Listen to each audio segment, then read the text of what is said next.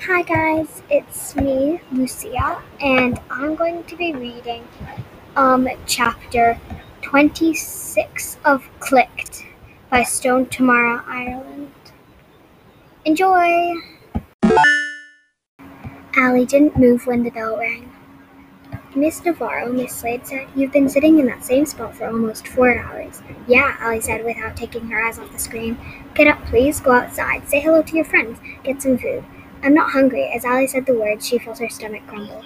Go, now. Miss Slade leaned over her shoulder and picked up the mouse. Allie didn't even realize she'd done it until she reached out to use it and it wasn't there. Allie didn't move when the lunch bell rang. Miss Navarro, Miss Slade said, you've been sitting in that same spot for almost four hours. Zero users. Allie didn't move when the lunch bell rang. Mrs. Navarro, Miss Slade said, You've been sitting in that same spot for almost four hours. Yeah, Allie said without taking her eyes off the screen. Get up, please. Go outside. Say hello to your friends. Get some food. I'm not hungry. As Allie said the words, she felt her stomach grumble. Go, now. Miss Slade leaned over her shoulder and picked up the mouse. Allie didn't even realize she'd done it until she reached out to use it and it wasn't there. Allie let out a heavy sigh. Fine, she mumbled as she scooted away from her desk. I'll be back in ten.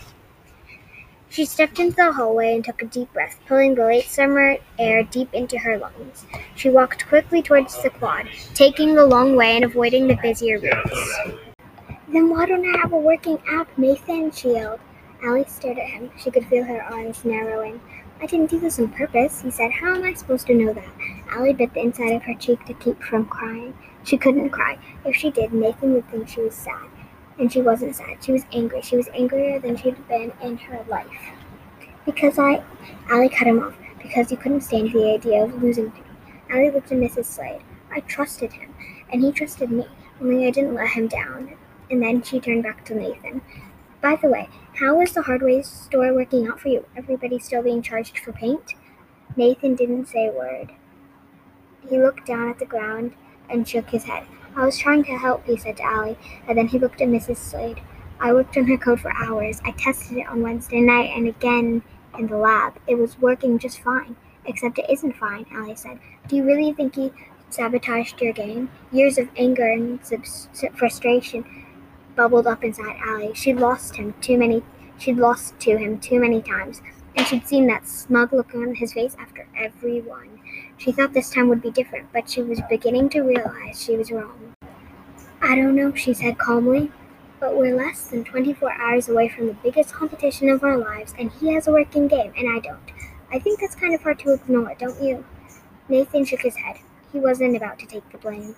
Did you write the last line exactly the way I said to? Because that was what tied it all back to the leaderboard. Of course I did, Allie said. She couldn't even look at him. You followed the, his instructions exactly, Miss Slade said. You didn't change anything else? No, you must have missed something, Nathan said. Allie narrowed her eyes on him. I didn't. Where's the printout I gave you? In my backpack. Great, let's get it. I'll f- help you fix it right now. Nathan pointed to Ira.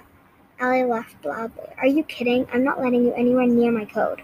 Nathan still looked confused and hurt, but that didn't keep her from getting right in his face. Excuse me, I have a ton of work to do and no time to do it. She turned on her heel and walked away. She sat down in front of her computer, pulled her headphones over her ears, and turned her music up as loud as it would go. And that is the end of chapter 26 of Click'd. I hope you enjoyed.